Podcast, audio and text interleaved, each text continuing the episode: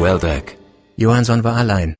Während er das Deep Flight 3 auf Pierhöhe absenkte, fühlte er seine Kräfte nachlassen. Er dachte an den Bordeaux in seiner Kabine, was für eine Schande. Gerade jetzt hätte ihm ein Glas davon geschmeckt. Es hätte zwar nicht die Rippenbrüche geheilt, die Floyd Anderson ihm zweifellos zugefügt hatte, aber der ganzen leidigen Angelegenheit eine erträglichere Note verliehen. Eben recht, um mit sich selber anzustoßen.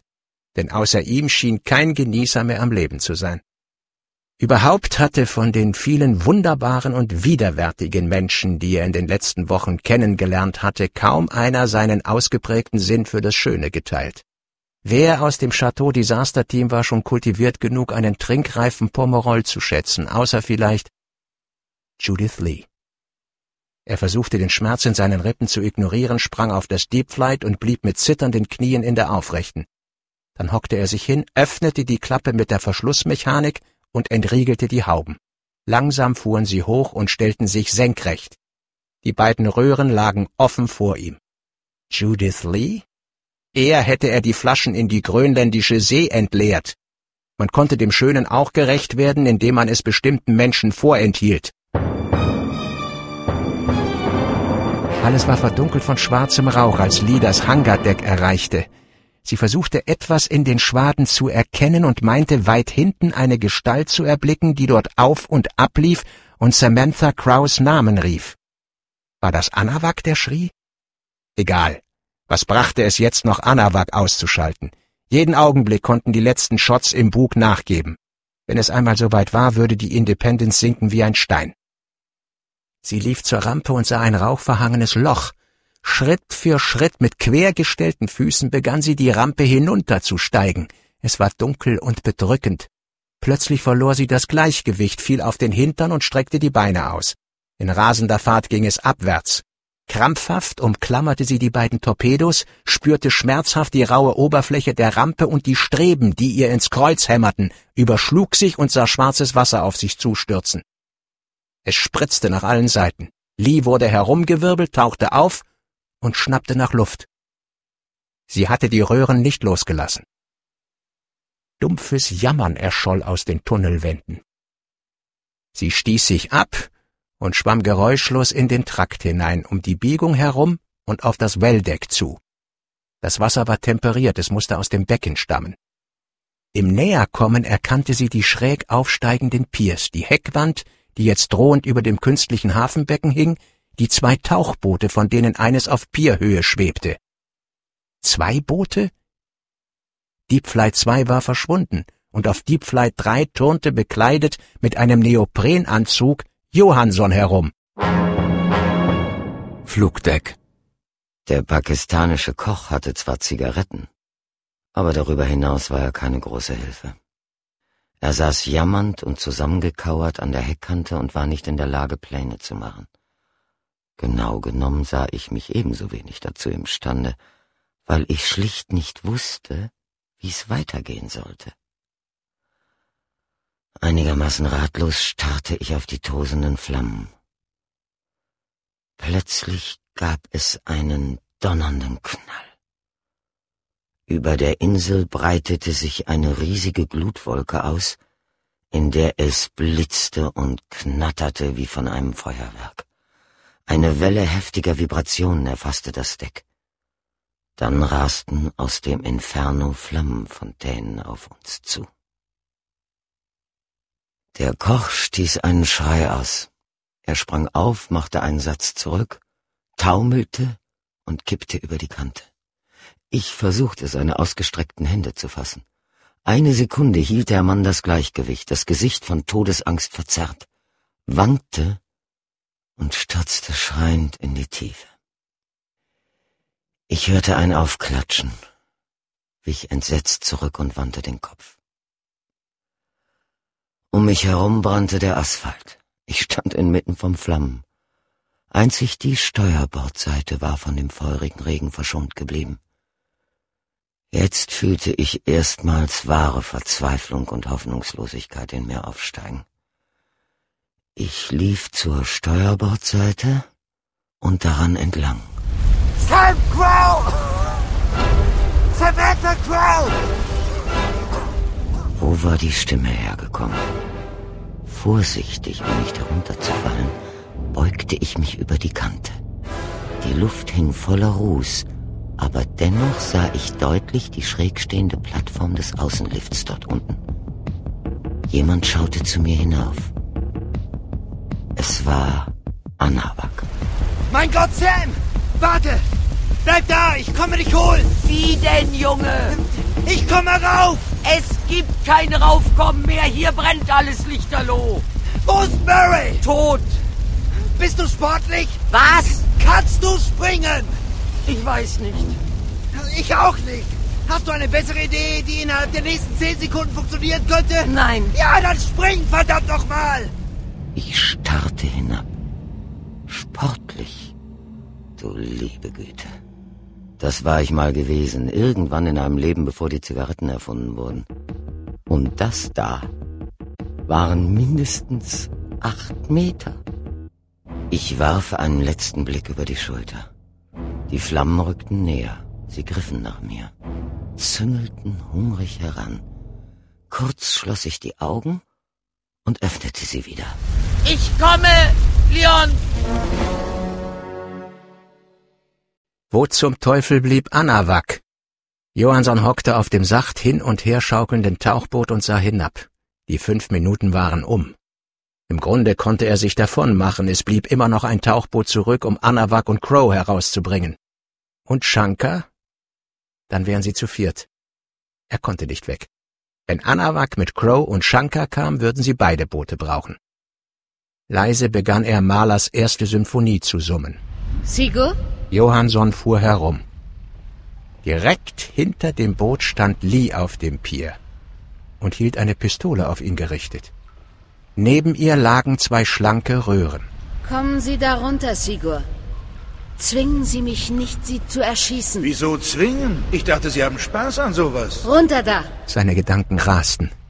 Er musste sie irgendwie hinhalten, improvisieren, blöffen, so gut es eben ging, bis Anawak kam. Ich würde an Ihrer Stelle nicht abdrücken, Jude. Sonst hat sich Ihre kleine Tauchfahrt erledigt. Was meinen Sie damit? Ich meine, es könnte was an der Technik sein. So ein Deep Flight ist sehr anfällig und wenn Was man... haben Sie mit dem Boot angestellt, Sie verdammter Idiot? Wissen Sie was? Ich sag's Ihnen. Aber vorher werden Sie mir was erklären. Dafür ist keine Zeit. Tja, wie dumm. Na schön. Was wollen Sie wissen? Sie kennen die Frage schon. Warum? Das fragen Sie ernsthaft? Strengen Sie doch mal Ihr hochentwickeltes Hirn an. Wir können der Welt nicht gestatten, das Problem der Irr zu lösen. Wir können es den Vereinten Nationen nicht gestatten.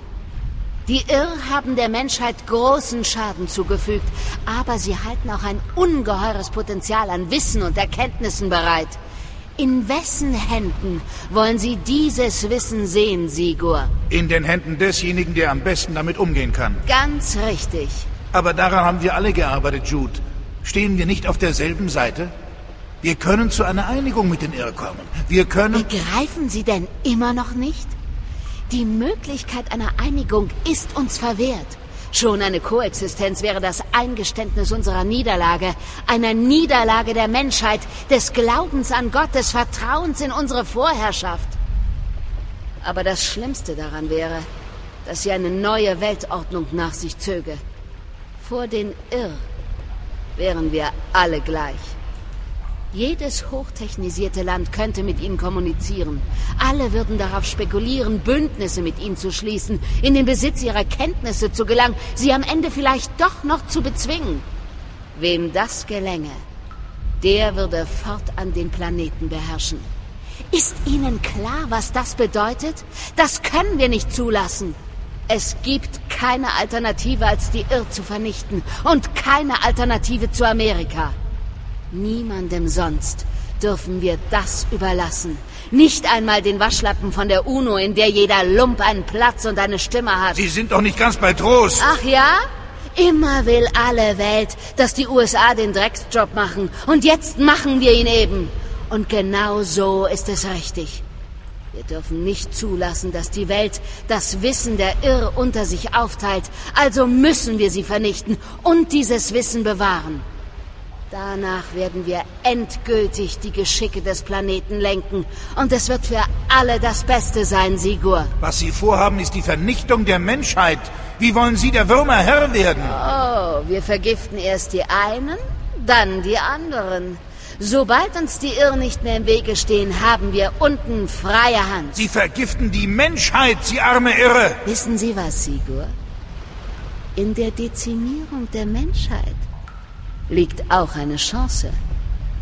Eigentlich tut es dem Planeten doch ganz gut, wenn er insgesamt ein äh, bisschen luftiger wird. Und jetzt gehen Sie mir aus dem Weg. Johansson rührte sich nicht. Er hielt sich am Seilzug des Deep Flight fest und schüttelte langsam den Kopf. Das Boot ist nicht benutzbar. Ich glaube Ihnen kein Wort. Dann müssen Sie es wohl drauf ankommen lassen. Das tue ich! Johansson versuchte auszuweichen. Er fühlte, wie die Kugel sein Brustbein durchschlug und ihn eine Welle aus Kälte und Schmerz überflutete. Das Miststück hatte abgedrückt. Sie hatte ihn erschossen. Seine Finger lösten sich einer nach dem anderen vom Seilzug. Er wankte, versuchte etwas zu sagen, drehte sich und kippte bäuchlings in die Pilotenröhre. Im Moment, als er Crow springen sah, bezweifelte Anawak plötzlich, ob es gut gehen würde. Für jemanden, der so zierlich war, traf sie ihn mit der Wucht eines heransausenden Omnibusses. Gemeinsam schlitterten sie die Schräge herab, er hörte sie schreien und sein eigenes Schreien dazu, versuchte die Absätze gegen den Boden zu stemmen, während sein Hinterkopf über den Asphalt rumpelte. Knapp vor der Kante kamen sie zum Stillstand. Crow rollte sich von ihm herunter, versuchte aufzustehen und fiel mit verzerrtem Gesicht zurück. Was ist los? Mein Fuß. Was? Mein rechter Fuß. Ich glaube, er ist gebrochen. Was? Komm! Wir müssen weg hier. Leg deinen Arm um meinen Nacken. Er half ihr, sich aufzurichten. Wenigstens konnte sie auf einem Bein neben ihm herhüpfen. Umständlich gelangten sie ins Innere des Hangars. Kaum sah man die Hand vor Augen. Wie sollen wir bloß über die Rampe kommen, dachte Anawak, sie muss sich in den reinsten Steilhang verwandelt haben. Plötzlich fühlte er Wut in sich aufsteigen. Das hier war die grönländische See, der hohe Norden. Er kam aus dem hohen Norden. Ein Inuk, hundert Prozent ein Inuk. Er war in der Arktis geboren worden und gehörte hierher. Aber er würde ganz gewiss nicht hier sterben. Und Crow auch nicht. Lee rannte zum Kontrollpult. Sie ließ das Deep Flight ein Stück hochfahren und über den Pier schwenken, bis es dicht über ihr hing. Sofort sah sie die beiden freien Schächte. Die Panzerbrecher steckten in ihren Halterungen, die zwei kleineren Torpedos waren entfernt worden, um Platz für die giftgefüllten Röhren zu schaffen. Sie schob die Röhren in die Schächte und arretierte sie. Das System war perfekt durchgeplant. Sobald sie abgeschossen wurden, sorgte eine kleine Sprengkapsel dafür, dass der Giftstoff unter Hochdruck herausgespritzt wurde. Die Verteilung übernahm das Wasser, den Rest besorgten unfreiwillig die Irre selber. Einmal infiziert, würde das Kollektiv sich in einer wunderbaren Kettenreaktion selbst vernichten. Rubin hatte gut gearbeitet. Sie manövrierte das Deep Flight zurück über die Schleuse und senkte es ab, bis es auf der Wasseroberfläche dümpelte keine Zeit mehr Neoprenkleidung anzulegen, sie musste eben aufpassen. Über die Steigleiter hastete sie nach unten, lief zum Boot und kletterte hinauf. Ihr Blick fiel in die offene Pilotenröhre und sie sah Johansson darin liegen, bewegungslos mit dem Gesicht nach unten. Dieser renitente Idiot, warum hatte er nicht zur Seite kippen und in die Schleuse fallen können? Plötzlich fühlte sie ein gewisses Bedauern. Auf eine Weise hatte sie den Mann gemocht und bewundert, unter anderen Umständen vielleicht. Ein Rumpeln ging durch das Schiff. Irgendwo barst geräuschvoll Stahl. Es war zu spät, ihn zu entsorgen, sollte er da liegen bleiben. Die Funktionen waren übertragbar, das Boot ließ sich ebenso gut vom Platz des Co-Piloten aus steuern. Hastig kroch sie in die Röhre und schloss die Hauben. Ihre Finger glitten über die Armaturen. Leises Summen erfüllte den Innenraum. Reihen von Lichtern und zwei kleine Monitore flammten auf. Ruhig lag das Deep Flight über dem schwarzgrünen Wasser der grönländischen See, bereit, durch den drei Meter dicken Schacht in die Tiefe zu sinken. Und Lee fühlte sich von Euphorie durchdrungen. Sie hatte es doch noch geschafft. Refugium. Johansson saß am See. Still lag er vor ihm voller Sterne. Wie sehr hatte er sich gewünscht, noch einmal dorthin zurückzukehren. Er blickte auf die Landschaft seiner Seele und war durchdrungen von Ehrfurcht und Glück. Seltsam körperlos fühlte er sich, ohne eine Empfindung von Kälte oder Wärme. Etwas war anders als sonst. Ihm schien, als sei er selber der See, das kleine dahinterliegende Haus, der verschwiegene schwarze Wald ringsum, die Geräusche im Unterholz, der gescheckte Mond. Er war all das und alles war in ihm. Tina Lynn. Jammerschade, dass sie nicht hier war. Er hätte ihr diese Ruhe gegönnt, den tiefen Frieden. Aber sie war tot. Gestorben in einer gewaltigen Auflehnung der Natur gegen den schimmelartigen Befall von Zivilisation, der sich die Küsten entlang zog. Einfach hinweggewischt, so wie alles hinweggewischt worden war, nur nicht dieses Bild auf seiner Netzhaut. Der See war ewig. Diese Nacht würde kein Ende finden. Und dem Alleinsein würde sich wohltuendes Nichts anschließen. Der finale Genuss des Egoisten. Wollte er das? Wollte er wirklich alleine sein? Plötzlich verspürte er Furcht. Die Furcht schmerzte. Sie fraß sich in seine Brust und raubte ihm den Atem. Er begann zu schlottern, die Sterne im See blähten sich zu roten und grünen Lichtern und gaben ein elektronisches Summen ab. Das ganze Bild verschwamm zu etwas glänzendem, eckigem, und er saß nicht mehr am See, war nicht mehr der See, sondern lag eingeengt in einem Tunnel, einem Rohr, einer Röhre. Schlagartig kehrte sein Bewusstsein zurück. Du bist tot, dachte er. Nein, ganz tot war er nicht aber er spürte, dass ihm nur noch wenige Sekunden blieben. Er lag im Innern des Tauchboots, das den Giftstoff in die Tiefe bringen sollte, um dem Verbrechen der Irr, falls es eines war, mit einem noch größeren Verbrechen zu begegnen, einem Verbrechen an den Irr und an der Menschheit. Vor ihm blinkten keine Sterne, sondern die Armaturen des Deep Flight. Sie waren in Betrieb. Er hob den Blick, schaute durch die gläserne Kuppel und sah, wie die Kante des Welldecks nach oben verschwand. Sie waren in der Schleuse. Mit unglaublicher Willensanstrengung schaffte er es, den Kopf zu drehen. In der Nachbarröhre erkannte er Lees schönes Profil. Lee. Judith Lee hatte ihn erschossen. Fast erschossen. Das Boot sank tiefer. Vernietete Stahlplatten zogen vorbei. Gleich würden sie draußen sein. Nichts und niemand konnte Lida noch hindern, ihre tödliche Fracht ins Meer zu entlassen. Es durfte nicht sein.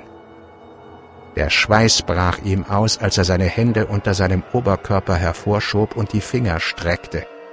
Fast verlor er darüber die Besinnung.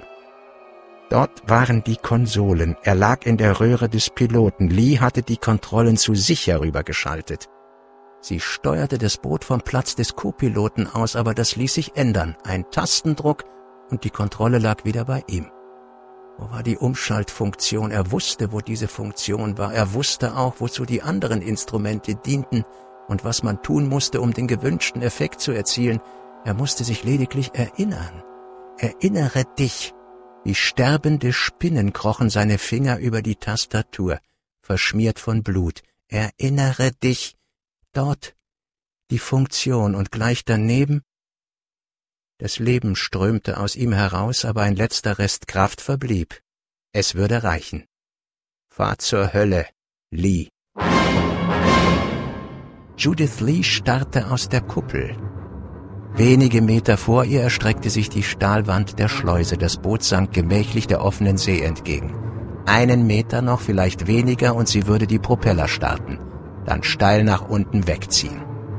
Falls die Independence innerhalb der nächsten paar Minuten sank, wollte sie möglichst weit entfernt sein. Wann würde sie auf die ersten Irrkollektive stoßen? Sie musste auf die blaue Wolke warten. Der richtige Moment, das Gift abzuschießen, lag unmittelbar vor der Verschmelzung. Diese verfluchten Einzeller würden sich wundern. Spaßiger Gedanke, konnten sich Einzeller wundern? Plötzlich wunderte sie sich selber etwas an den Armaturen hatte sich gerade verändert. Eines der Kontrolllämpchen war erloschen, das ihr anzeigte, dass die Steuerung auf ihrer Seite... Die Steuerung? Sie hatte die Kontrolle über die Steuerung verloren. Alle Funktionen waren zum Piloten zurückgeschaltet worden. Stattdessen blinkte ein Display auf, das in grafischer Anordnung vier Torpedos zeigte, zwei schmale und zwei größere. Die Panzerbrecher. Einer der Panzerbrecher leuchtete. Lee stöhnte entsetzt auf. Mit dem Handballen schlug sie auf die Konsole, um die Kontrolle wieder auf ihren Platz zurückzulegen, aber der Befehl zum Abschuss ließ sich nicht rückgängig machen. Im Wasserblau ihrer Augen leuchtete die Anzeige weiter und zählte unerbittlich rückwärts. Drei, Nein, zwei, nein, eins, nein. null.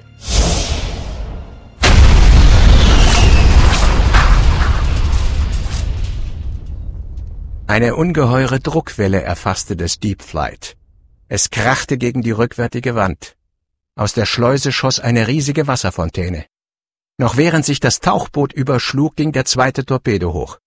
Mit ohrenbetäubendem Krachen flog das halbe Welldeck in die Luft.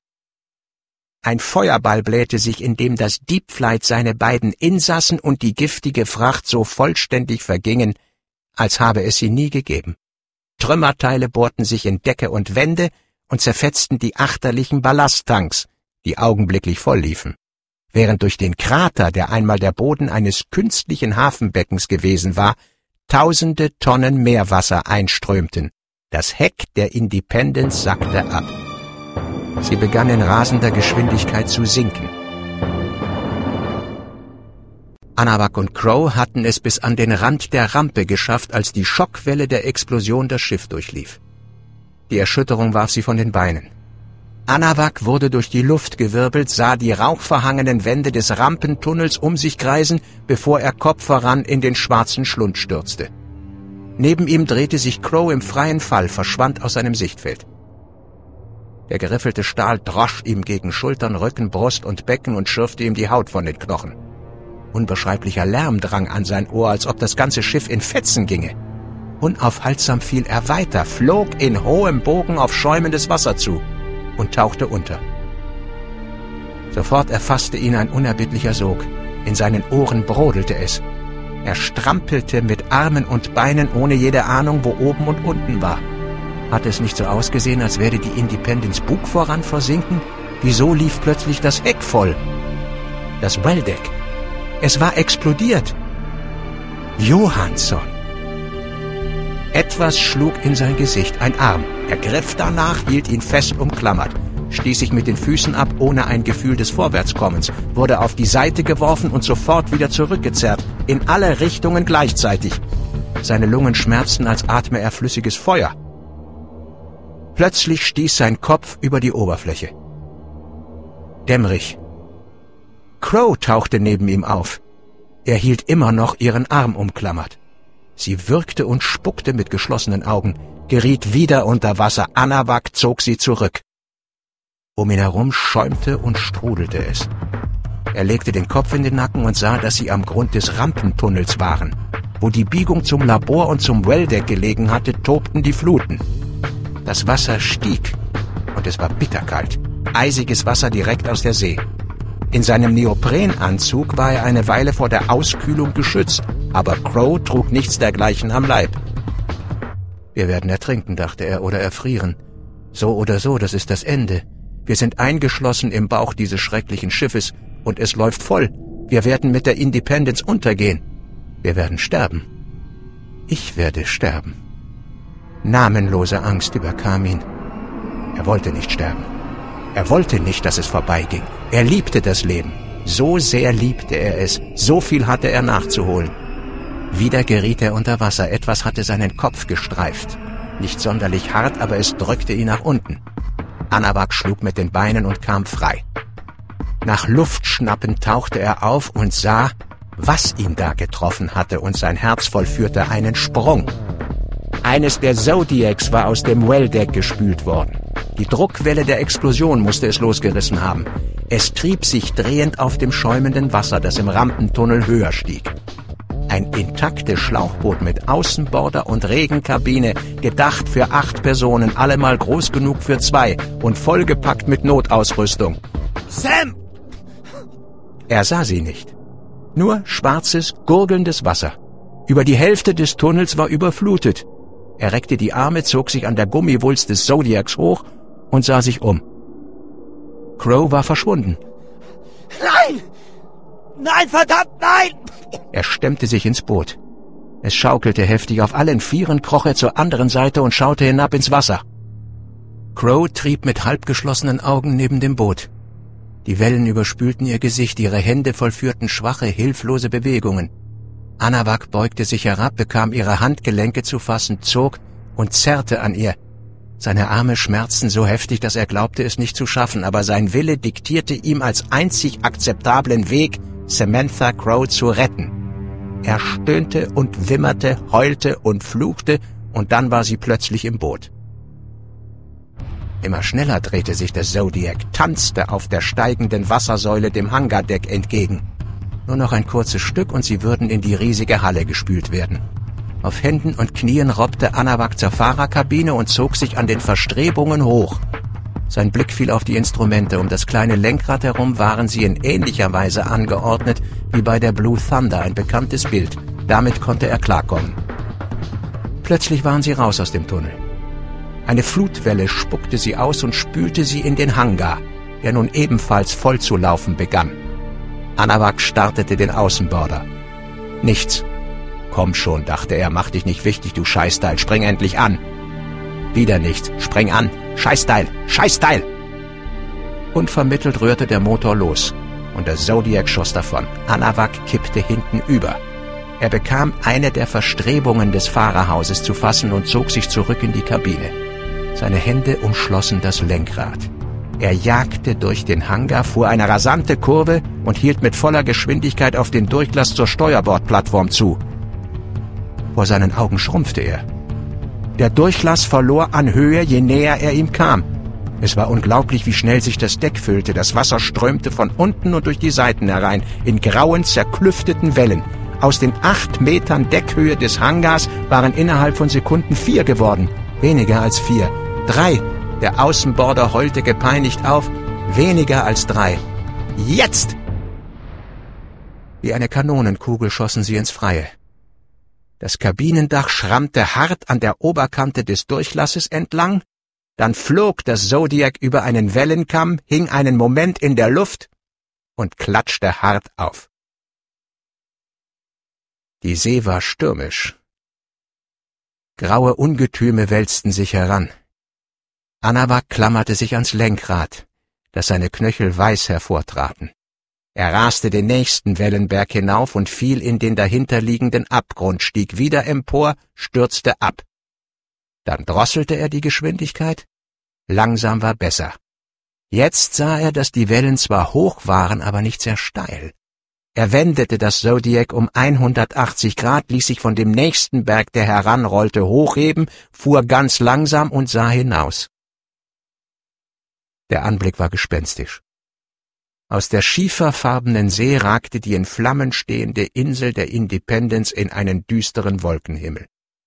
Es sah aus, als sei mitten im Meer ein Vulkan ausgebrochen. Auch das Flugdeck lag inzwischen unter Wasser. Nur die brennende Ruine behauptete sich noch trotzig gegen das unabwendbare Schicksal. Er hatte ein ordentliches Stück zwischen sich und das versinkende Schiff gebracht aber das Donnern der Flammen drang bis zu ihnen hinüber. Atemlos sah er hinaus. Crow tauchte neben ihm auf, leichenblass, mit blauen Lippen und heftig zitternd. Sie krallte sich in seine Jacke, das verletzte Bein angewinkelt. Anawak schwieg. Gemeinsam sahen sie zu, wie die Independence unterging. Weaver hat knapp 1000 Meter Abstand zwischen sich und die Wasseroberfläche gebracht, ohne angegriffen worden zu sein. Weder ist sie Orcas noch Irr begegnet. Das Deep Flight arbeitet einwandfrei. In einer großen ellipsoiden Spirale schraubt es sich nach unten. Hin und wieder geraten ein paar kleine Fische ins Licht und huschen gleich wieder davon. Seit zehn Minuten starrt sie nun angestrengt in den schmutzig grauen, durchwirbelten Kokon, den die Scheinwerfer dem Deep Flight vorausschicken künstlich beleuchtete Dunkelheit, Licht, das nichts erhält. Zehn Minuten, in denen ihr jedes Gefühl für oben und unten abhanden gekommen ist.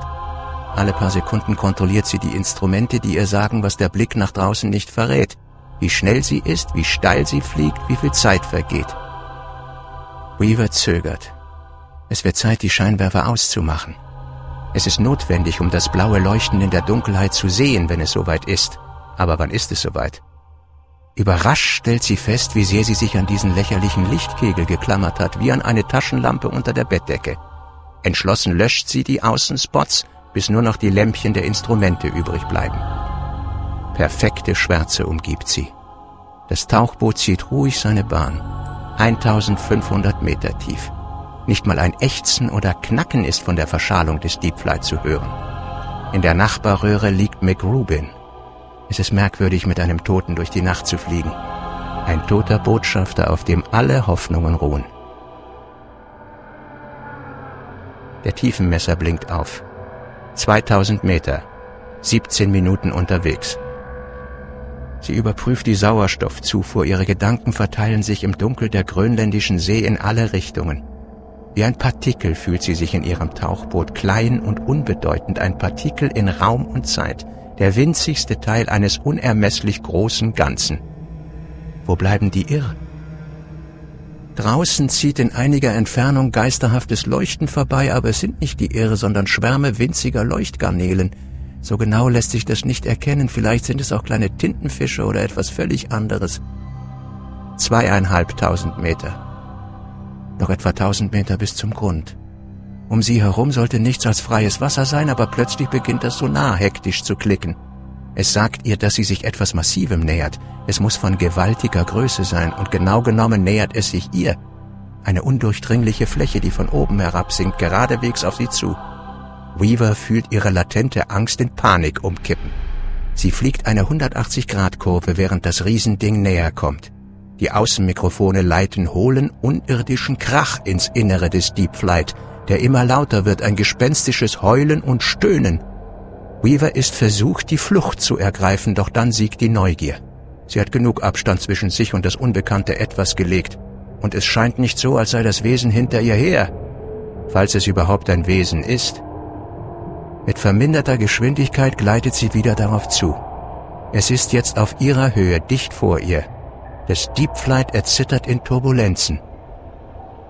Turbulenzen? Was kann so groß werden? Ein Wal? Aber das hier hat die Ausmaße von zehn Walen oder von hundert oder noch mehr. Sie schaltet die Scheinwerfer ein. Im selben Moment erkennt sie, dass sie dem Ding näher gekommen ist als beabsichtigt. Am Rand des Lichtkegels wird es sichtbar. Einen Moment lang ist Weaver vollkommen verwirrt, außerstande, Art und Herkunft der glatten Fläche zu bestimmen, die da an ihr vorbeizieht, bis plötzlich etwas Helles in den Scheinwerfern aufleuchtet. Es sind meterlange, geschwungene und gerade Linien, auf schreckliche Weise vertraut, und sie ergeben USS Indi. Der Schock lässt sie aufschreien. Völlig ohne Nachhall verklingt der Schrei und bringt ihr ins Bewusstsein, wie abgekapselt sie in ihrer Röhre ist und wie einsam. Noch einsamer jetzt, nachdem sie das Schiff an sich vorbeisinken sieht, und ihre Gedanken rasen zu Anawak, Johansson, Crow, den anderen, zu Leon. Die Kante des Flugdecks taucht kurz auf und verschwindet wieder. Der Rest bleibt im Dunkel verborgen. Nur wild tanzende Blasen von entweichender Luft sind noch zu sehen. Dann folgt der Sog und reißt das Deep Flight mit herab. Fieberhaft versucht sie, das Boot zu stabilisieren. Verdammte Neugier. Warum hat sie nicht in gebührendem Abstand warten können? Weaver steuert gegen und zieht bei maximaler Schubkraft nach oben. Das Boot kämpft und taumelt folgt der Independence in ihr Grab. Dann endlich stellt die Konstruktion ihre ganze Genialität unter Beweis und sie entkommt dem Sog und schnellt nach oben. Von einer Sekunde auf die andere ist alles wieder so, als sei nichts gewesen. Weaver kann ihr Herz klopfen hören. Wie ein Kolben schießt das Blut in ihren Kopf. Sie schaltet die Scheinwerfer aus, senkt das Deep Flight behutsam ab und setzt ihren Anflug auf die Tiefe des grönländischen Beckens fort. Nach einer Weile, es können Minuten oder nur Sekunden sein, weint sie. Alles bricht sich Bahn. Sie heult wie ein Schlosshund. Was hat das zu bedeuten? Sie wusste, dass die Independence sinken wird. Alle wussten es, aber so schnell? Doch, auch das haben wir gewusst. Aber sie weiß nicht, ob Leon noch lebt und was mit Sigur ist. Tränen überströmt mit bebenden Lippen beginnt sie am Sinn ihrer Mission zu zweifeln. Sie hat die Irr nicht zu Gesicht bekommen, obwohl sie dem Meeresboden immer näher kommt. Der Computer sagt, sie sei nun beinahe eine halbe Stunde unterwegs und dass sie 2700 Meter tief ist. Eine halbe Stunde. Wie lange soll sie hier unten noch ausharren? Plötzlich fühlt sie sich unglaublich müde, als sei sie Jahre unterwegs gewesen. Ein müder, kleiner Partikel. Traurig und einsam. Sie muss sich zwingen, ihren Blick auf die Kontrollen zu lenken. Innendruck, okay. Sauerstoff, okay. Neigung, null. Null? Das Deep Flight liegt waagerecht. Sie stutzt. Plötzlich ist sie wieder hellwach. Auch die Kontrolle für die Sinkgeschwindigkeit zeigt Null an. Tiefe 3466 Meter. Schwärze ringsum. Das Boot liegt auf Grund. Sie hat den Boden des grönländischen Beckens erreicht. Und plötzlich beginnt es. Zuerst glaubt Weaver an eine Sinnestäuschung. Ein blauer Schimmer schwach und in einiger Entfernung, als habe jemand tief dunkelblauen Staub von einer überdimensionalen Handfläche geblasen, wirbelt die Erscheinung auf und verlöscht wieder. Ein neues Aufleuchten, diesmal näher und großflächiger. Es zieht sich in einem Bogen über das Boot hinweg, so dass Weaver nach oben schauen muss. Was sie erblickt, erinnert sie an eine kosmische Wolke. Es ist unmöglich zu sagen, wie weit entfernt und wie groß die Wolke ist, aber sie vermittelt ihr das Gefühl, nicht den Grund des Meeres, sondern den Rand einer fernen Galaxis erreicht zu haben. Dann verschwimmt das Blau. Einen Moment lang glaubt sie, es werde schwächer, um gleich darauf zu erkennen, dass sie einer Sinnestäuschung aufsitzt. Denn tatsächlich geht die Wolke in einer größeren auf, die sich langsam auf das Boot herniedersenkt. Plötzlich wird ihr klar, dass es keine gute Idee ist, auf dem Meeresboden zu liegen, wenn sie Rubin loswerden will. Und dafür ist jetzt der Moment. Jetzt oder nie. Sie kippt die Seitenflügel und startet die Propeller. Das Deep Flight schürft ein kurzes Stück über den Boden, wirbelt Sediment auf und hebt ab. Blitze zucken über unermessliche nachtschwarze Horizonte. Und Weaver erkennt, dass die Verschmelzung eingesetzt hat. Von allen Seiten rast das blau-weiße Leuchten heran. Das Deep Flight hängt inmitten der verschmelzenden Wolke. Weaver weiß, dass die Galerte zu einem äußerst zähen Gewebe kontraktieren kann. Sie will lieber nicht darüber nachdenken, was mit ihrem Tauchboot passiert, wenn sich der Muskel aus Einzellern um sie schließt. Kurz hat sie das Bild einer Faust vor Augen, die ein rohes Ei zerdrückt. Jetzt. Ein Fingerdruck, der alles entscheidet. Neben ihr stellt sich die Abdeckung der Co-Pilotenröhre senkrecht. Explosionsartig schießt Luft nach draußen und reißt Rubins Körper hoch und ein Stück nach draußen. Vor dem blau-weißen näher rückenden Gewitter schwebt er als schwarze Silhouette. Der fremde Lebensraum zerquetscht sein Gewebe und seine Organe, zerdrückt seinen Schädel, bricht ihm unter dem Druck seiner eigenen Muskulatur die Knochen und presst seine Körperflüssigkeiten nach draußen. Rubins Körper wird erfasst von Galerte und gegen das fliehende Tauchboot gedrückt. Auch von der anderen Seite kommt der Organismus von allen Seiten zugleich, von oben und unten. Das Kollektiv ist riesig. Es schmiegt sich um das Boot und Rubin verfestigt sich und Weaver schreit in Todesangst auf.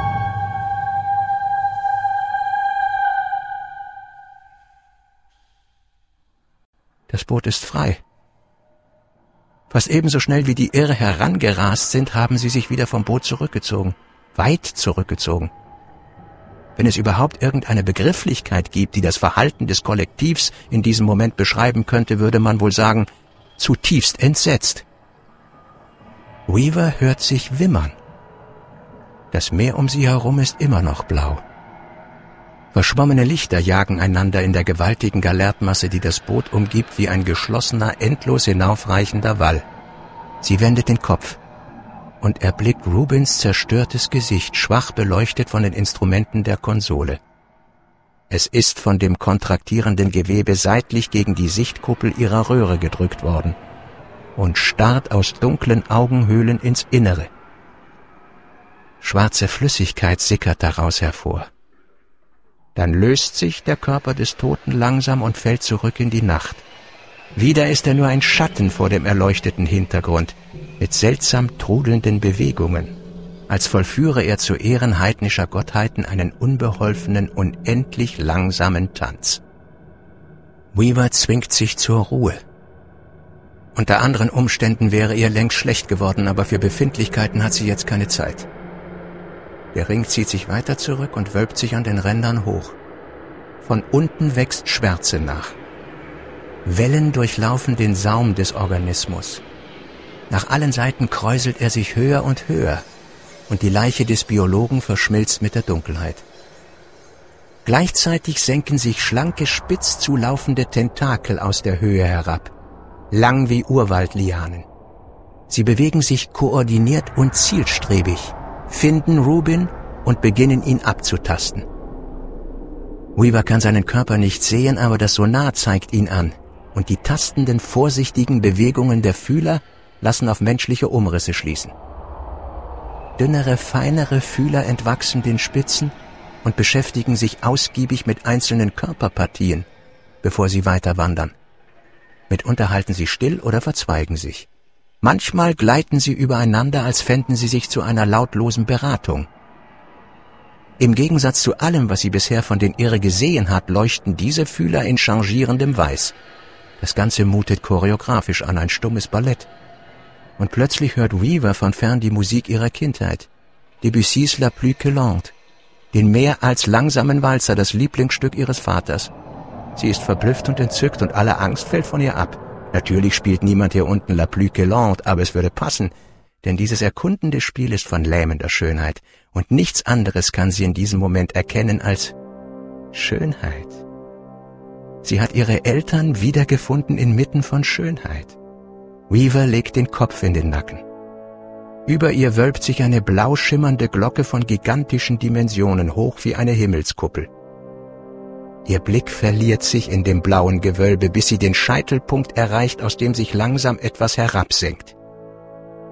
Ein Gebilde, dessen Unterseite die Tentakel entspringen. Es ist von annähernd runder Form und groß wie ein Mond. Unter der weißen Oberfläche huschen graue Schatten dahin. Komplizierte Muster entstehen für Sekundenbruchteile, Nuancen von Weiß in Weiß. Symmetrisches Aufflammen, blinkende Reihen von Punkten und Linien, kryptische Codes. Ein Fest für jeden Semiotiker. Auf Viva macht das Wesen den Eindruck eines lebenden Computers, in und auf dem sich Vorgänge von ungeheurer Komplexität vollziehen. Sie sieht dem Ding beim Denken zu. Und dann begreift sie, dass es für das ganze Drumherum mitdenkt, für die ganze gewaltige Masse, das blaue Firmament. Und endlich wird ihr bewusst, was sie da sieht. Sie hat die Königin gefunden. Die Königin nimmt Kontakt auf. Weaver wagt kaum zu atmen. Der tonnenschwere Druck hat die Flüssigkeiten in Rubin komprimiert. Aber zugleich bewirkt er, dass sie den zerstörten Körper verlassen und sich im Wasser verteilen. Überall dort, wo sie ihm die Lösung gespritzt haben, wird konzentriertes Pheromon herausgeschwemmt, auf das die Irre instinktiv reagiert haben. Kurz hat die Verschmelzung stattgefunden. Umso jäher endete sie. Immer noch ist Weaver unsicher, ob ihr Plan aufgehen wird. Aber wenn sie recht behält, muss die Erfahrung das Kollektiv in babylonische Verwirrung gestürzt haben. Mit dem Unterschied, dass man in Babylon einander zwar erkannte, jedoch nicht mehr verstand, während das Kollektiv versteht, ohne zu erkennen. Die pheromonische Botschaft wurde nie zuvor von etwas anderem verbreitet und verstanden als von Irr. Das Kollektiv kann Rubin nicht erkennen. Eindeutig ist er Feind, dessen Ausrottung man beschlossen hat, doch der Feind sagt, verschmelzen. Rubin sagt, ich bin Irr. Was mag in der Königin vorgehen? Durchschaut sie den Trick? Erkennt sie, dass Rubin natürlich kein Irre-Kollektiv ist, dass seine Zellen fest zusammengewachsen sind, dass ihm die Rezeptoren fehlen. Er wird bei weitem nicht der erste Mensch sein, den die Irr eingehend untersuchen. Alles, was sie finden, klassifiziert Rubin als Feind. Nach irischer Logik ist jemand, der nicht irr ist, entweder zu ignorieren oder zu bekämpfen. Aber haben Irr jemals Irr bekämpft? Können Sie sicher sein? Wenigstens in diesem Punkt hegt Weaver keinen Zweifel. Und sie weiß, dass Johansson, Anawak und alle anderen es ebenso gesehen hätten. Die Irre töten einander nicht, sie stoßen kranke und defekte Zellen ab. Aber das ist nicht viel anders, als wenn ein Körper abgestorbene Hautschuppen abstößt. Man würde nicht von einem Kampf der Körperzellen gegeneinander sprechen, weil sie zusammen ein einziges Wesen ergeben. Und so ist es gewissermaßen auch mit den Irre. Sie sind unzählige Milliarden und doch eines. Selbst verschiedene Kollektive mit verschiedenen Königinnen sind zuletzt ein einziges Wesen mit einem einzigen Gedächtnis. Ein weltumspannendes Gehirn, das falsche Entscheidungen treffen mag, jedoch keinerlei moralische Schuld kennt das Raum für individuelle Ideen schafft, ohne dass eine einzelne Zelle je Anspruch auf Bevorzugung geltend machen könnte, innerhalb dessen keine Strafen verkündet und keine Kriege geführt werden. Es gibt nur intakte und defekte Irr, und was defekt ist, stirbt. Doch niemals wird von einem toten Irr ein pheromonischer Kontakt ausgehen wie von diesem Stück Fleisch in Menschengestalt, das ein Feind ist, das offenbar tot ist und doch beides nicht ist. Über ihr schwebt der weiße, denkende Mond und sinkt tiefer.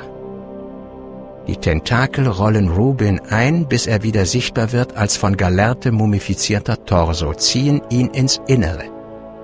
Machtvoll schwebt die Königin auf das Deep Flight hernieder, um ein Vielfaches größer als das Tauchboot. Plötzlich ist die ozeanische Schwärze verschwunden. Der Leib der Königin beginnt das Gefährt zu umschließen. Um Viva herum pulsiert weißes Licht. Die Königin nimmt das Tauchboot in sich auf und einverleibt es ihren Gedanken. Weaver fühlt die Angst zurückkehren. Die Luft bleibt ihr weg. Sie widersteht dem Impuls, die Propeller zu starten, obwohl sie nichts sehnlicher will, als hier rauszukommen. Der Zauber ist verflogen und weicht realer Bedrohung, aber sie weiß, dass die Propeller in dieser festen, flexiblen Galerte kaum mehr bewirken werden, als das Wesen zu verärgern. Vielleicht wird es sie auch amüsieren oder gleichgültig lassen, aber auf alle Fälle ist es besser, gar nicht erst an Flucht zu denken. Sie spürt, wie das Boot angehoben wird. Kann das Wesen sie sehen? Weaver hat keine Vorstellung davon, wie das gehen soll. Das Kollektiv hat keine Augen. Dennoch hofft sie inständig, dass das Wesen sie irgendwie sehen oder auf andere Weise durch die Glaskuppel wahrnehmen kann. Und dass die Königin nicht der Verlockung erliegt, die Röhre zu öffnen, um Weaver zu betasten. Es wäre ein vielleicht gut gemeinter, aber ziemlich finaler Versuch der Kontaktaufnahme. Das wird sie nicht tun. Sie ist intelligent. Sie?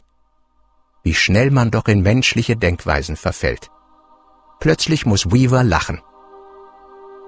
Als hätte sie damit ein Signal gegeben, wird das weiße Licht um sie herum durchlässiger. Es scheint sich auf eigentümliche Weise nach allen Seiten zu entfernen, bis sie plötzlich begreift, dass sich das Wesen, das sie Königin nennt, auflöst. Es zerfließt, dehnt sich aus und umgibt sie für die Dauer eines wunderbaren Augenblicks wie der Sternenstaub des jungen Universums. Direkt vor der Kuppel tanzen winzige weiße Punkte. Wenn es Einzeller sind, besitzen sie eine beachtliche Größe, fast wie kleine Erbsen. Dann ist das Deep Flight draußen und der Mond verschmilzt erneut und schwebt nun unter ihr, getragen von einer endlos ausgreifenden Scheibe aus dunklem Blau. Die Königin muss das Boot ein beträchtliches Stück angehoben haben. Auf der Oberfläche der Scheibe vollzieht sich etwas, für das Viva nur einen Begriff finden kann. Verkehrsgewimmel. Myriaden leuchtender Wesen schweben über die blaue Sphäre hinweg. Chimärenartige Fische, deren Körper in komplexen Mustern erstrahlen, schießen aus dem Innern der Galerte, treffen zusammen und sinken wieder in die Masse hinein. Von ferne funkelt es wie Feuerwerk. Dann erglühen Kaskaden roter Punkte unmittelbar vor dem Tauchboot, die sich zu immer neuen Anordnungen formen, schneller als das Auge zu folgen vermag. Während sie herabsinken und sich dem weißen Zentrum nähern, nehmen sie langsam Gestalt an. Doch erst unmittelbar über der Königin offenbaren sie ihre wahre Natur. Und Weaver wird schwindelig. Es ist kein Schwarm kleiner Fische, wie sie gedacht hat, sondern ein einziges riesiges Wesen mit zehn Armen und einem langen, schlanken Körper. Ein Kalmar, groß wie ein Autobus. Die Königin schickt einen hellen Faden aus und berührt die Mitte des Kalmars und das Wechselspiel der roten Flecken kommt zur Ruhe. Was geschieht da? Weaver kann den Blick nicht abwenden. Vor ihren Augen glühen Planktonschwärme auf wie Schnee, von unten nach oben fallend. Ein Geschwader neongrüner Tiefseetintenfische zieht vorbei, mit Augen auf Stielen. Blitze zucken über das unendliche Blau, die sich verlieren, wo ihr Licht nicht mehr zu Weaver vordringen kann. Sie schaut und schaut, bis mit einem Mal alles zu viel wird. Plötzlich erträgt sie es nicht mehr. Sie merkt, dass ihr Boot wieder zu sinken beginnt, dem leuchtenden Mond entgegen, dass sie dieser schrecklich schönen, schrecklich fremden Welt ein weiteres Mal zu nahe kommen könnte, diesmal ohne Chance, sie wieder zu verlassen. Rasch schließt sie die immer noch offenstehende Beifahrerröhre und pumpt Druckluft hinein. Das Sonar zeigt 100 Meter über Grund. Abnehmend. Weaver überprüft Innendruck, Sauerstoff, Treibstoff. Keine Fehlermeldungen. Alle Systeme arbeiten. Sie kippt die Seitenflügel und startet die Propeller. Ihr Unterwasserflugzeug beginnt zu steigen, langsam erst, dann immer schneller entkommt es der fremden Welt am Boden des grönländischen Beckens und strebt dem heimatlichen Himmel zu. Rücksturz zur Erde.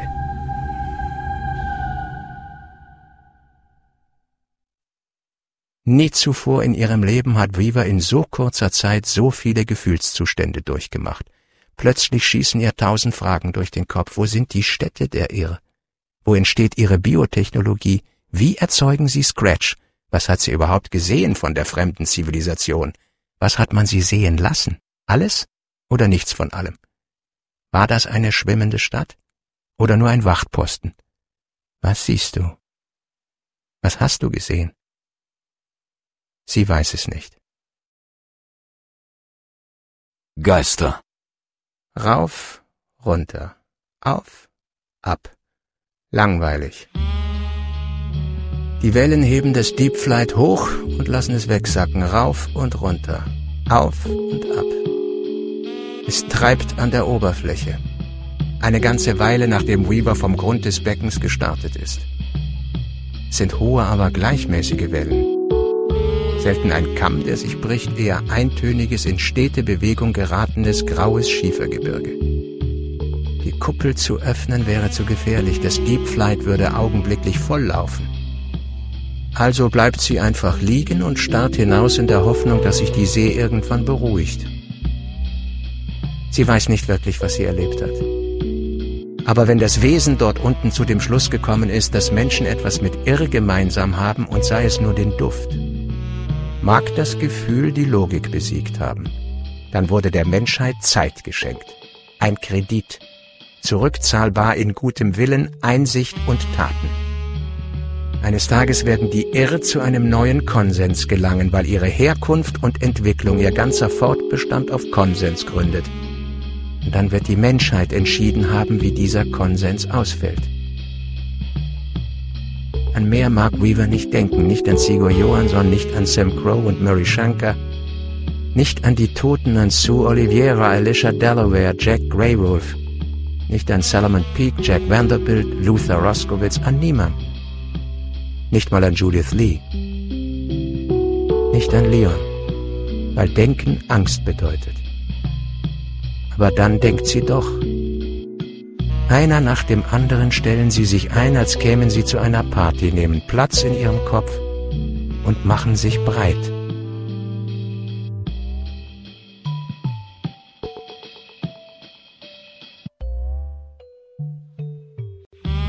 Die Gastgeberin ist voller Liebreiz. Aber es würde ja anstehen, einen vernünftigen Wein an Bord zu haben. Was erwartest du von einem Tauchboot? Ein Weinkeller? Es gibt Dinge, die man verlangen kann. Mensch, Sigur, du solltest ihr gratulieren. Gerade hat sie die Welt gerettet. Sehr löblich. Hat sie das? Die Welt. Also, die Welt, mal ehrlich. Der Welt ist das doch sowas von egal, ob sie nun mit uns oder ohne uns durchs Universum eiert. Retten oder zerstören können wir nur unsere Welt. Lisha hat recht. Der Atmosphäre geht es am Arsch vorbei, ob sie für unser einen atembar ist oder nicht. Wenn der Mensch aufhört zu existieren, entfällt auch dieses unselige menschliche Wertesystem. Und dann ist ein Tümpel blubbernden Schwefels genauso schön oder unschön wie Tofino im Sonnenschein. Sehr treffend, Leon. Trinken wir den Wein der Einsicht. Die Menschheit ist sowieso auf dem absteigenden Ast.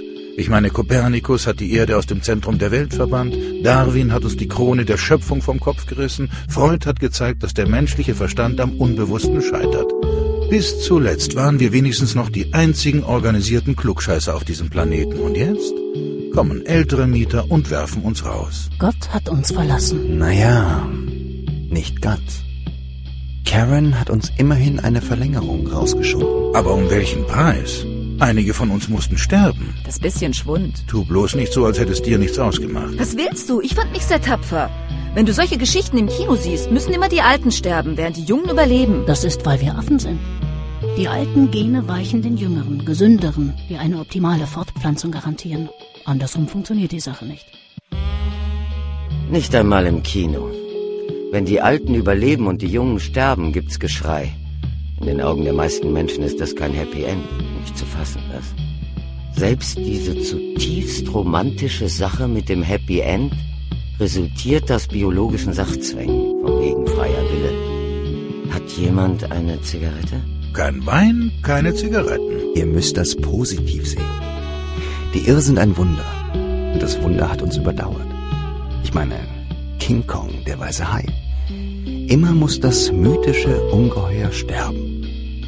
Der Mensch, der ihm auf die Spur kommt, bestaunt und bewundert es, lässt sich von seiner Fremdartigkeit verzaubern und bringt es dann um. Wollen wir das wirklich? Wir haben uns von Scratch verzaubern lassen vom Fremdartigen, Ungewissen. Wozu?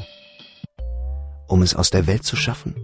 Warum sollten wir dem Wunder schon wieder den Garaus machen? Damit sich Held und Heldin in die Arme sinken und einen Haufen langweiliger Nachkommen zeugen können. Jawohl, und auch der weise alte Wissenschaftler muss sterben zugunsten hirnloser Spießer, deren einziges Verdienst darin besteht, jung zu sein. Danke. Dich meine ich doch nicht. Ruhig, Kinder. Einzeller, Affen, Ungeheuer, Menschen, Wunder, alles dasselbe, alles Biomasse. Kein Grund zur Aufregung. Unsere Spezies stellt sich sofort anders dar, wenn man sie unter Mikroskop betrachtet oder in biologischen Begrifflichkeiten umschreibt. Aus Mann und Frau werden Männchen und Weibchen. Der vordringliche Lebenszweck des Einzelnen ist Nahrungserwerb. Aus Essen wird Fressen. Aus Sex Paarung. Ganz richtig. Krieg benennen wir um in Dezimierung der Art und schlimmstenfalls Gefährdung des Bestands. Und wir müssen uns nicht weiter für unsere Blödheit verantworten, weil wir alles den Genen und Trieben in die Schuhe schieben können. Triebe. Nichts dagegen. Also, um nochmal auf die Sache mit dem Happy End zurückzukommen. Ich weiß, man könnte sich die Frage stellen, ob die Menschheit es verdient, weiter zu bestehen. Aber es gibt keine Menschheit. Es gibt nur Menschen. Einzelne Menschen, von denen viele einen Haufen guter Gründe anführen könnten, warum sie auf alle Fälle weiterleben sollten. Und warum willst du weiterleben, Leon? Weil. Ganz einfach. Weil es jemanden gibt, für den ich weiterleben möchte. Happy End. Ich wusste es. Solltest du am Ende verliebt sein, Leon? Ja. Ich schätze, am Ende bin ich wohl verliebt.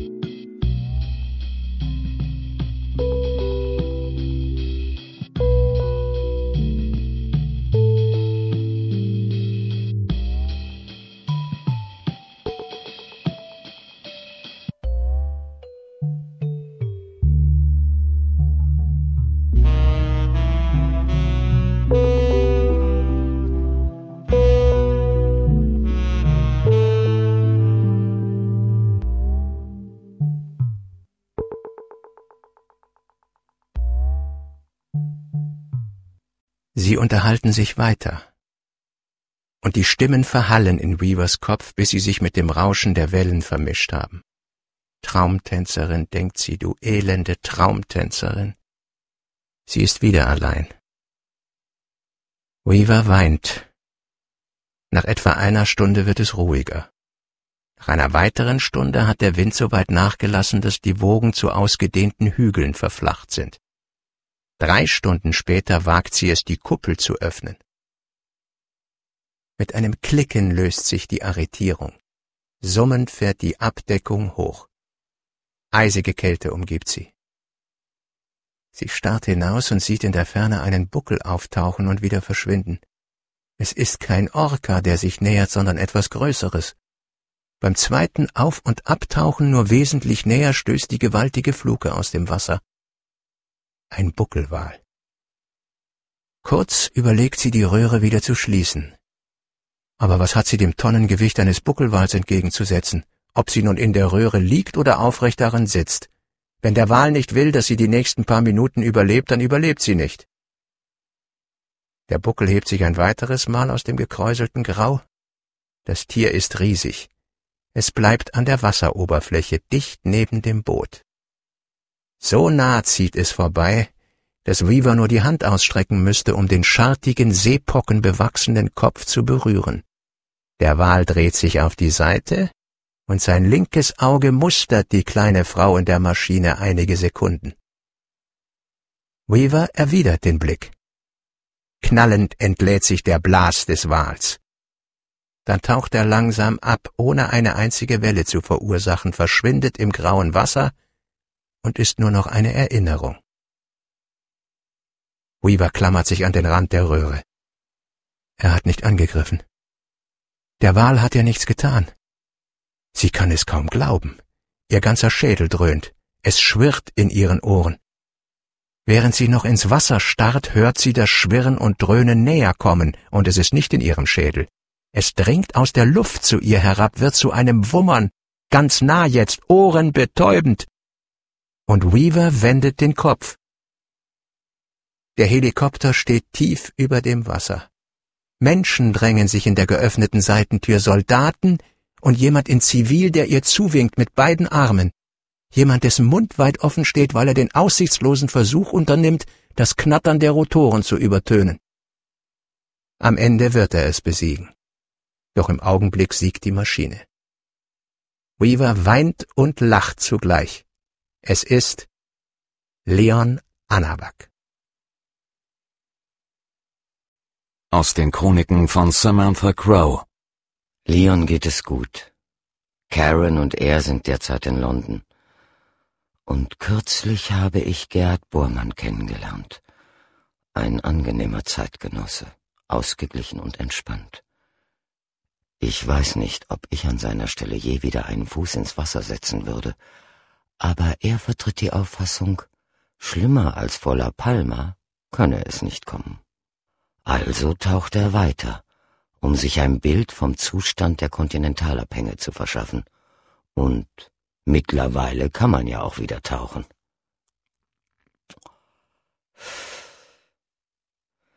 Tatsächlich hörten die Angriffe unmittelbar nach dem Untergang der Independence auf. Kurz zuvor hatten die Messstationen Scratch-Signale registriert, die quer durch den Ozean zu hören waren.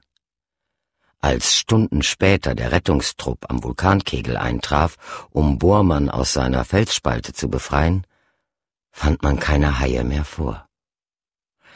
Die Wale kehrten über Nacht zu ihren natürlichen Verhaltensweisen zurück. Die Würmer verschwanden ebenso wie die Quallenheere und die giftigen Tiere. Keine Krabben überrannten mehr die Küsten. Und allmählich beginnt auch die große Pumpe wieder zu arbeiten, ohne die uns eine neue Eiszeit ins Haus stünde. Bis heute weiß Karen nicht genau, was sie eigentlich gesehen hat am Grund des grönländischen Beckens. Aber ihr Plan muss aufgegangen sein. Die Scratch-Signale decken sich mit dem Moment, als sie Kontakt zur Königin hatte. Das wissen wir vom Bordsystem des Deep Flights. Der Computer hat festgehalten, wann Karen die Abdeckung öffnete, um Rubins Leichnam in die Tiefsee zu entlassen, und wenig später stoppte der Terror. Oder sollten wir besser sagen, er wurde ausgesetzt. Nutzen wir unsere Chance? Ich weiß es nicht. In vielen Staaten ist die öffentliche Ordnung zusammengebrochen. Glaubenslos irren wir umher, verstoßene, grausame Kinder, die sich rapide zurückentwickeln auf der Suche nach einem neuen Anfang, einem neuen Selbstbewusstsein. Aber es gibt auch Hoffnung. erste Anzeichen für ein Umdenken, welche Rolle wir auf diesem Planeten spielen. Denn es ist das Verbindende, das unser Überleben sichert. Und wer will entscheiden, auf welchen Teil der Natur im großen Geflecht wir verzichten können? Was wir auseinanderreißen, bleibt zerrissen. Das Geheimnis der Vernetzung offenbart sich nur intakt. Einmal sind wir zu weit gegangen, und das Netz hat beschlossen, sich unserer zu entledigen. Einstweilen herrscht Waffenruhe. Wie lange liegt allein an uns. Heute, am Jahrestag des Untergangs, schlage ich eine Zeitung auf und lese, die Irr haben die Welt für alle Zeiten verändert. Haben sie das? Ich denke nicht. Ich glaube, sie haben uns die Welt gezeigt, wie sie ist. Nichts ist mehr, wie es war. Doch, eines. Ich rauche noch.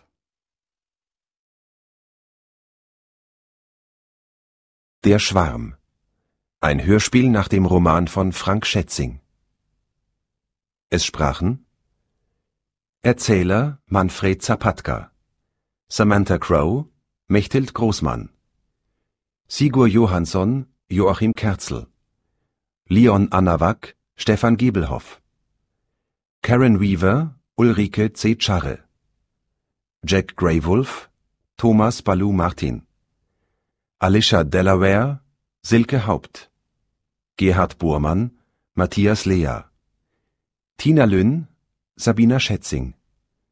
Judith Lee, Frauke Pohlmann, Mick Rubin, Ralf Morgenstern, Salomon Peake, Klaus Nierhoff, Jack Vanderbilt und Jean Jérôme, Frank Schätzing, Sue Oliveira, Claudia Mischke, Susan Stringer, Freier Trampert, Tom Shoemaker, Thomas Friebe, sowie Volker Bütz, Axel Gottschick, Wolfgang Lüchtrath, Volker Risch, Volker Wolf und viele andere.